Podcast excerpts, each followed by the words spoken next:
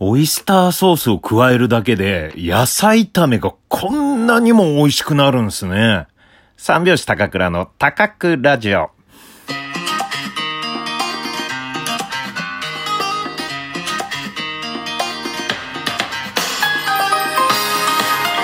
ご機嫌いかがでしょうか？お笑い芸人漫才師の三拍子高倉涼です。本日は第40回目の高倉ラジオの配信です。ラジオトークアプリでお聞きの方は画面右側のハート、笑顔、ネギを連打。そして画面上のクリップマークをタップしていただけると強火で炒めます。お願いします。これオイスターソースね。まあ知ってはいたんですよ。うん。それはもう自炊歴も長いですから、まあ、オイスターソースは使ってたんですが、改めてね、今日ね、うん、豚肉と、えー、トマトと、えー、えのきと、でね、野菜炒めちょっと作ろうと思ってね、うん、なんか入れようかなと思って、で、この間買ってたの忘れたんですよ。忘れてたんです、オイスターソース。だから、あ、ちょっと入れてみようかなって入れたらめちゃくちゃうまい。うん。まあ知ってるよって方もね、いらっしゃると思うんですが、うん、めちゃくちゃうまいね。オイスターソース。牡蠣だよね、あれ。牡蠣のエキスって相当うまいね。ただまあ、牡蠣ってね、そんな、一粒？めちゃくちゃ高かったりするから、そのね、牡蠣の旨味エキスが、もう牡蠣何個分ですか？わからないですけど、それが凝縮されてね、まあいろんなね、調味料とか入れて混ぜ合わせてあの味ができるんですよね。うん。それなのにですよ、僕が買った、今使ってるオイスターソース瓶で、まあまあまあでかいですよ。うん。えー、まあまあでかいやつが100円ですよ。100円。ちょっとね、買うとき怖かったよね。まあ近くのね、あの、大型業務用スーパーで買ったんですけど、100円あの、牡蠣の旨味が凝縮されてるオイスターソース。びっくりしたけど、あまあ、何のね、味の、うん、ちょっと、味が悪いとかも何にもないし、普通に美味しいんですけど、なん、なんなんすかね、あの100円は。まあ、ちょっと見たこともないね、パッケージだったりとか、うん、ロゴだったりしたんですけど、うん、でもまあ、美味しいからね、使います。さてですね、本日、5月21日はですね、本来、三拍子が単独ライブをやる予定だった日です。はい。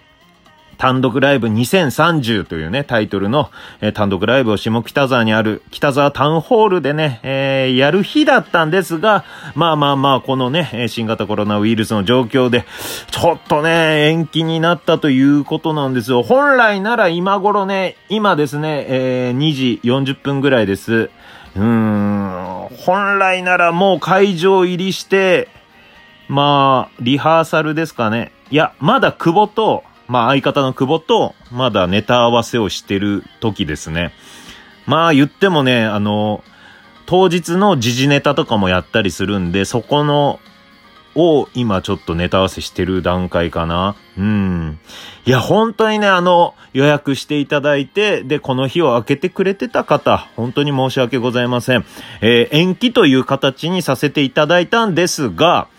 ちょっとね、あの、状況がわからないじゃないですか。うーん、まあね、えー、6月1日から緊急事態宣言も解除されると言われてますが、解除されたところで、えー、劇場などはまだ、えー、やめてくださいという多分ね、要請だと思うんですが、で、それもまたね、えー、劇場行っていいよってなったとしても、えー、間隔を空けてちょっとお客さんはね、そんなに全員入れないでくださいとか、いろいろ大変なね、ことになると思うんでね。だからまだ、あの、劇場も取っておりません。うん。予約してないんです。まあなんでかというと、まあ三拍子の漫才ね、うん、やっぱり生でもう、本当にガンガン、こうね、えー、至近距離じゃないけど、この空気感で楽しんでもらいたいんですよ。それがまたね、ちょっと、えー、隙間が空いたお客さんの中、えー、マスクの、えー、していただいてる中とか、なるとまたね、ちょっと万全の体制じゃない中でやるのは、えー、ちょっと、まだ、うん、見えないかなと相方と話してましてですね。うん、それで、まだ日程を決められないと。うん、やるなら、ちゃんと万全な体制でやりたいなと思ってるので、まあ、OK、ゴーサインというか、まあ劇場も全然大丈夫ですよって、やりましょうっていうね、もうどこでもみんなやってるぐらいの感じになった時にですよ、うん、また、えー、三拍子の単独ライブ2030大発表させていただきます。それでネタの方もですね、えー、我々時事ネタなどやっておりますので、そして2030に向けて、2030年どうなってるか、2030までにしなきゃいけないことは何か、えー、をテーマに、えー、漫才を作ろうと思ってたんで、またね、状況が変わってきてるんで、ネタの方も変わると思います。うん。というかまだね、あの、全然作ってないです。やめるってなってから、もう、頭の中で作ってないです。うん。なので、またやるってなった時から作り始めるんで、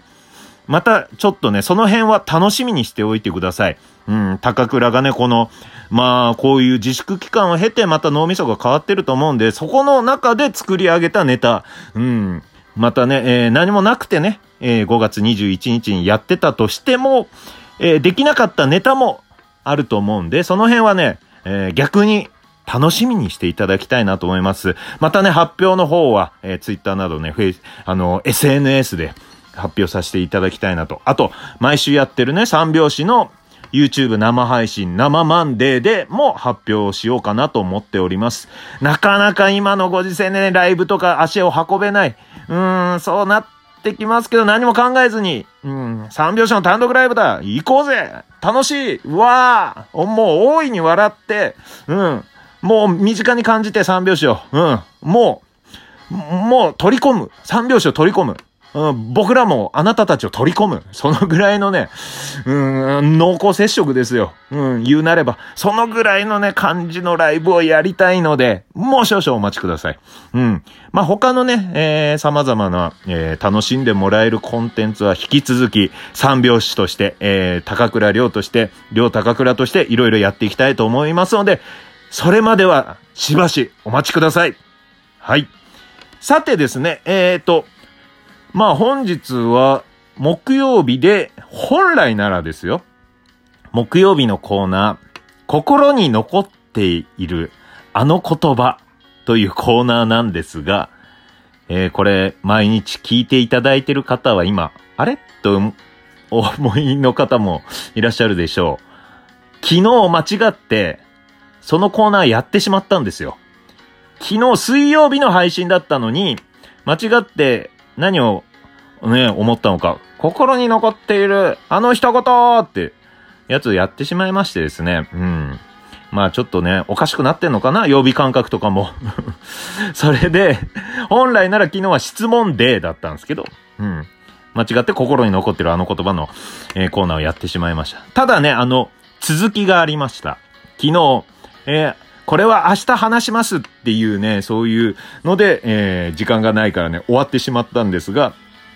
その明日話しますというやつをですね、今、話そうかなと思いますが、